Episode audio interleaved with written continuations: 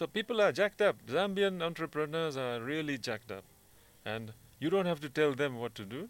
I mean, some of them might be listening to me and they'll, they'll advise me, you know, what's happening. So people in Zambia are very hardworking. And if you go to some places, 24 hours a day, they're working. They're either welding things or if you go mm. if you go to all these townships and so on, everybody's working hard. Kalingalinga. Yes, Kalingalinga, they're working very hard, and that's why the crime rate has dropped. If you if you notice, so uh, if you re- remember, 25 years ago, people were uh, scared of armed robbers and this and that. Mhm. Such things are not happening now. You have only sporadic uh, gangs which are appearing fr- in the horizon. But this is what happens. Everybody in Zambia wants to do something new, and they want to come up in life, and that's a very good sign, I believe. I, I- I want I want to move uh, slightly, bef- uh, uh, if, if I may, uh, and maybe uh, move to the political business rhyme of uh, of your life.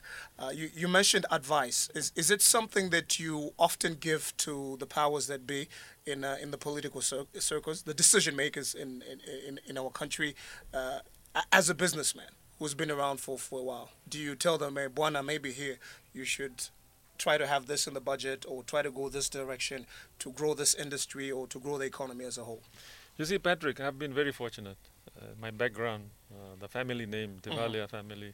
Um, so, peop and I've, I've tried to develop it. If you remember, I was chairman for Times of Zambia for, for six years, the longest serving chairman appointed by President Chiluba, and uh, and all that. And I've had opportunity to serve in in, in, in uh, social, so- social clubs, party Mhm. structures, and so on. Mhm. And uh, I've been very fortunate in that um, it has been easier uh, than other people for for me even to approach presidents. Every president um, uh, since 19, 1964 has been uh, approachable for me.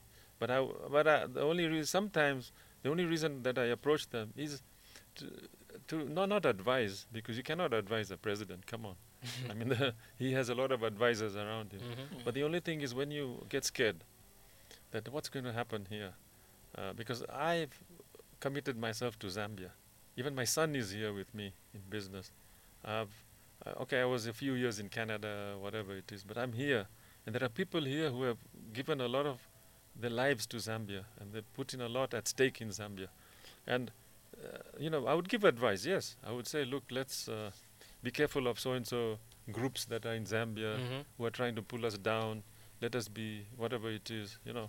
But of course, you cannot. I, am not. I wouldn't say because it's a lot of things are confidential. Mm-hmm. But I have had the privilege to uh, to, to meet many presidents and most of the presidents in Zambia, and sometimes I even help, mm-hmm. even in fundraising activities and things like that. We contribute that way. But the thing I always believe in, Patrick, is always support the president in power.